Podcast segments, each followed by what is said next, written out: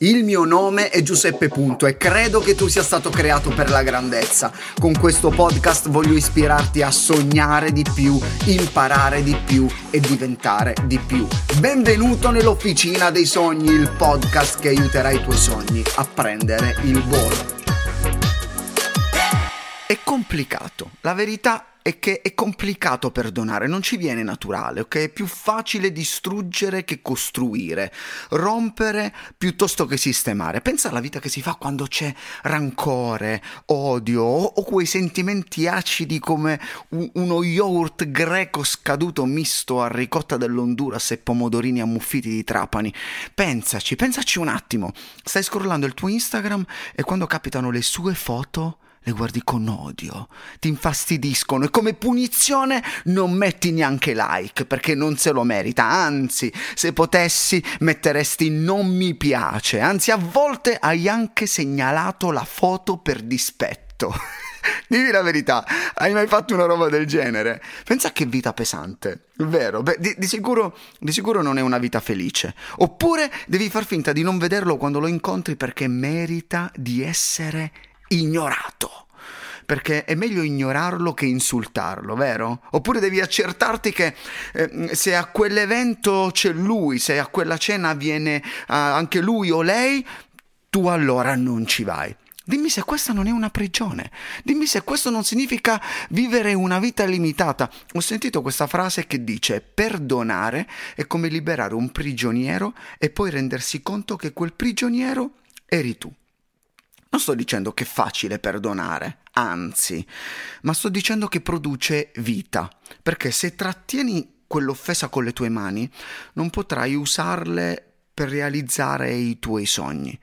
La mancanza di perdono soffoca le persone, le tiene in trappola, è come un cancro che inizia piccolo e diventa sempre più grande. Credimi, sento e vedo continuamente persone che continuano a stare in cella pur avendo in mano la chiave. Che brutta immagine, vero? Eppure lo facciamo spesso. Siamo nella cella, nella prigione del nostro rancore, del nostro odio, vorremmo uscire, ma non vogliamo aprire la mano per usare quella chiave che noi stessi abbiamo. Ma la mancanza di perdono, l'amarezza, aumenta l'ansia, aumenta la depressione, sta alimentando anche la tristezza di molte persone. Perché?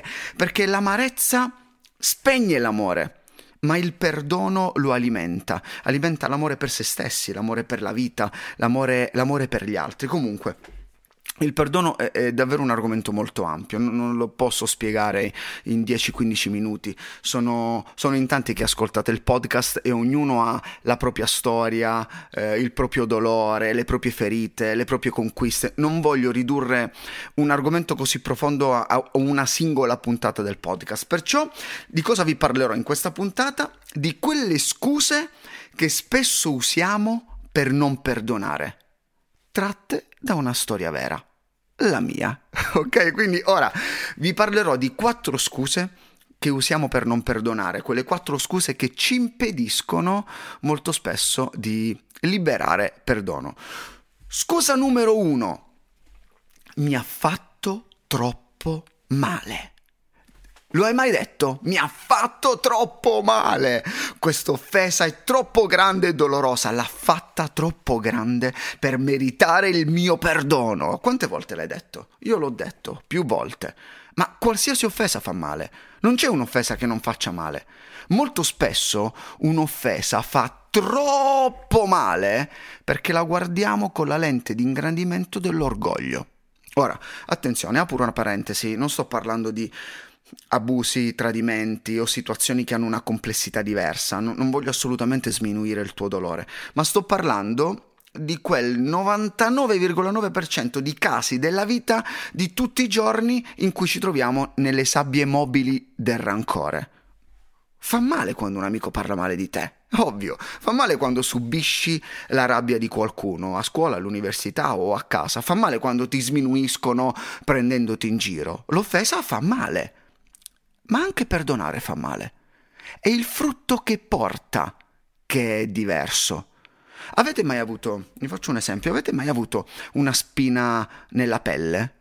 Io sì, mentre stavo sistemando il giardino mi è entrata questa spina nel dito, così che cosa ho fatto? Ho preso un ago, l'ho sterilizzato e ho iniziato ad aprire la pelle, no? a fare un buchino per fare uscire la spina. E non vi dico il dolore quando la punta dell'ago ha superato l'epidermide, la pelle più dura, in superficie ha toccato la parte interna, sai, quella sensibile sotto la pelle, da, da, da urla, inizi a stringere i denti e fare Mi sta venendo quella sensazione. Quando ho tolto la spina, che cosa è successo? Ho avuto un sollievo quando sei lì che prendi la spina, tac, e la fai uscire e inizi ad avere quel sollievo che non, non riesco a spiegarti. La mano da rigida come il cemento è diventata leggera come una piuma.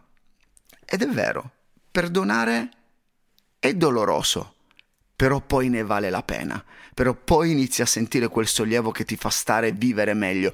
E perdonare non è dimenticare, ok? È vero, forse ti ha fatto male, ma perdonare non è dimenticare, al massimo puoi ricordare, ma senza provare dolore.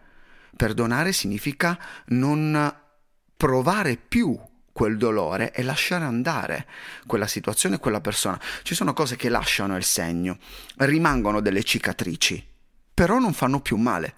Io per esempio ho una cicatrice importante alla gamba e quando guardo quella cicatrice non penso più a quanto abbia fatto male, ma penso a quanti chilometri ho corso oppure ho camminato dopo aver curato quella ferita. E se facessi anche tu in questo modo? Scusa. La seconda scusa che molte volte ci diamo è voglio che l'altra persona soffra per quello che mi ha fatto soffrire come io sto soffrendo, oppure voglio che soffra lentamente, o deve soffrire così tanto da venirmi a chiedere pietà strisciando. Forse non lo dirai esattamente con questo tono, oppure con queste parole, ma la tua speranza nascosta è che avvenga proprio in questo modo. Dimmi la verità. Dimmi la verità, vero?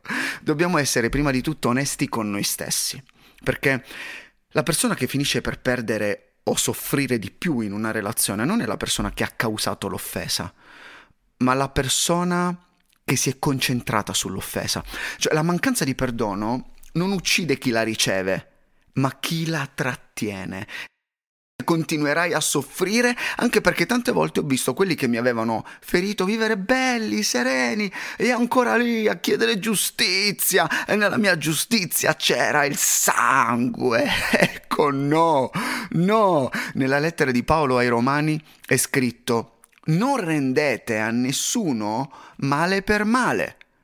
Non hai il diritto di vendicarti, ma hai il dovere di perdonare. Vi ricordate la legge del taglione, il codice, il famoso codice di Hammurabi? Lo avrò studiato forse alle elementari. Occhio per occhio, dente per dente. Se ci fosse questa legge, saremmo tutti ciechi e senza denti.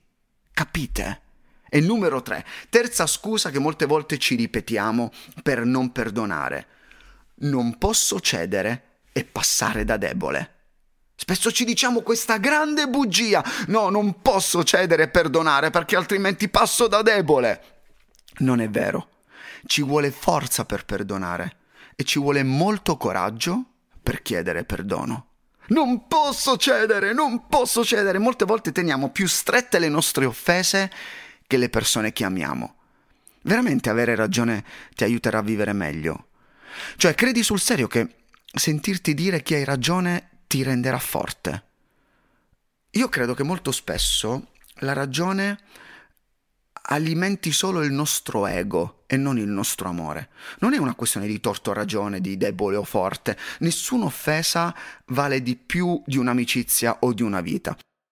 In determinate situazioni cedere o lasciar passare potrà farci sembrare deboli agli occhi dell'altro, ma preferisco che gli altri pensino che io sia debole piuttosto che forte ma senza amore. Perché c'è una frase che io amo e dice così, la forza del cielo si manifesta in maniera perfetta nella mia debolezza. E in realtà ogni volta che perdoni stai dimostrando di essere più grande e più forte dell'offesa. E ora, quarta scusa, la quarta scusa che di solito io ho usato per non perdonare è stata questa, da cui ho preso anche il titolo di questa puntata mi sono stancato di perdonare. Ho ripetuto questa scusa un sacco di volte, pensando sempre di aver ragione naturalmente, no? Ovvio, certo, pensavo sempre di avere ragione, questo è il problema. L'errore che spesso ho fatto è stato pensare al perdono come un evento o come una reazione a una specifica offesa, ma poi ho capito negli anni che il perdono è uno stile di vita se naturalmente una persona continua a ferirti, forse è il caso che tu prenda le distanze da questa persona. Però non conosco la tua storia, ok? Dovremmo capire nello specifico quello che tu stai vivendo. Perciò, se sei in una situazione molto difficile, ti consiglio di chiedere aiuto e vi consiglio anche, ragazzi, di riascoltare o ascoltare la puntata numero 90. 10 tipi di persone da evitare. E costruire un ponte verso l'altra persona ma non è detto che quella persona lo percorra. Molti devono liberare perdono per smettere di soffrire. E quello che ci stanca davvero non è continuare a perdonare, ma continuare a trattenere quell'offesa. Forse tu costruirai quel ponte, ma dall'altra parte quella persona non si avvicinerà di nuovo verso di te. Ok, va bene, l'importante è che tu faccia quello che tu devi fare. Cosa farai davanti a un'offesa? Come reagirai? Ti vendicherai? Ricordati che la tua risposta a un'offesa determinerà il tuo futuro. E ti consiglio anche di ascoltare la puntata numero 55. Il titolo è Diventa inoffensibile. Sono sicuro che ti sarà molto utile. E ti lascio dicendoti che la mancanza di perdono è un bicchiere di veleno sperando che muoia l'altro. Io preferisco invece bere un bicchiere di champagne e brindare alla mia salute. E ora ti chiedo di perdonarmi se questa puntata l'ho messa online un giorno in ritardo e condividila. Questa è una di quelle puntate che possono salvare la vita, puntate che può liberare dei cuori e far prendere il volo ai nostri sogni.